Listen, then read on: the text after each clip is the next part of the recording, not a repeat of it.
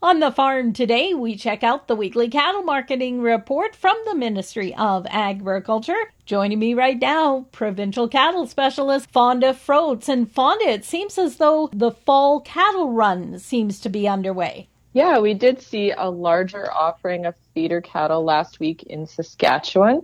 Canfax reported a total of 11,600 head of feeder cattle sold last week, picking up from the 3,000 564 head the previous week.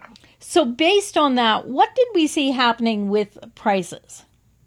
Yeah, so the we had a bit of a mixed mixed bag, if you will, some ups and downs. Saskatchewan steer prices were mixed across all weight categories last week. The prices ranged from 310.50 per hundred weight for those 3 to 400 pound weight calves to 229.06 per hundredweight for the 900 plus pound weight category. The largest increase was seen in the 5 to 600 pound calves or steer calves with prices improving 225 per hundredweight from the previous week to end the week averaging 271.25.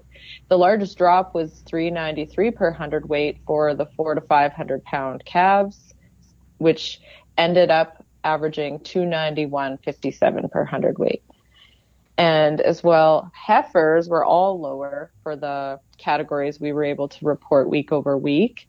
And they ranged from 227.93 for the six to 700 pound weight category to 221.50 for the 800 plus pound weight category.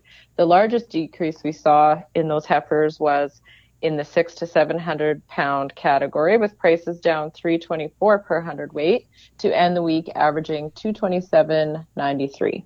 And what do you think seemed to be influencing the prices last week?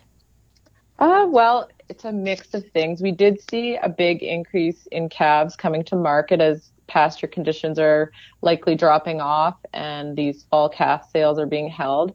Pricing was overall steady and good, but there was, as we said, some ups and downs, likely based on quality of cattle and the lot sizes available. The the larger lots definitely seen a premium to those smaller ones, and uh, the weak the weaker Canadian dollar is also a factor helping the demand for feeder cattle in the West as well.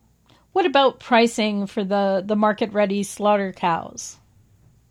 Uh, so the price of D2 slaughter cows was down 205 per hundredweight from the previous week to average 104.25 per hundredweight. And D3 slaughter cows had a decrease of 352 per hundredweight to average 90.36.